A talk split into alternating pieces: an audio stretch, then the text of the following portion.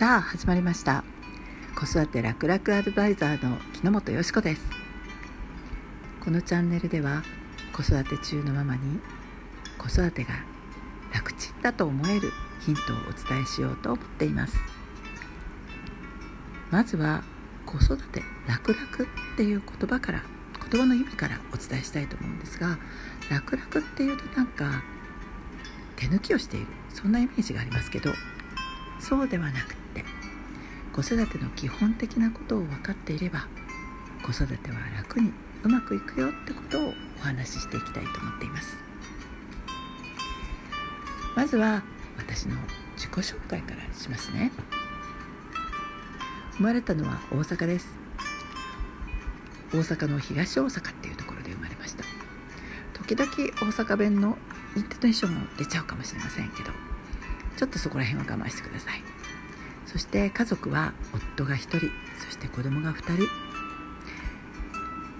趣味は宝塚感激が大好きです。そして仕事は子育て楽々アドバイザーとして講師をしたり相談を受けたりしてますけどもその他にも社長業やってます。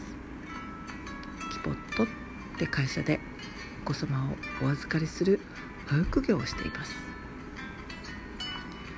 それを始めようと思ったきっかけは実は私前職で公立小中学校の相談員をしていました。その時に子どもたちの笑顔がなくなることに本当心を痛めたんです。そして子どもの笑顔はママの笑顔がないとダメなんだってことが痛いほど分かりました。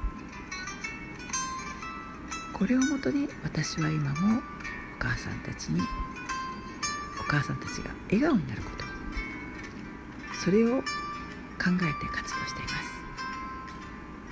子供ってほんとけなげなんですよ。ママが悲しいと子供も悲しい。ママが喜んでいると子供も嬉しくてたまらない。このこの親子関係がずっと続く。といいなと思って。ママが子育ては楽だと思える。子育てのヒントをこれからお伝えしていきたいと思ってます。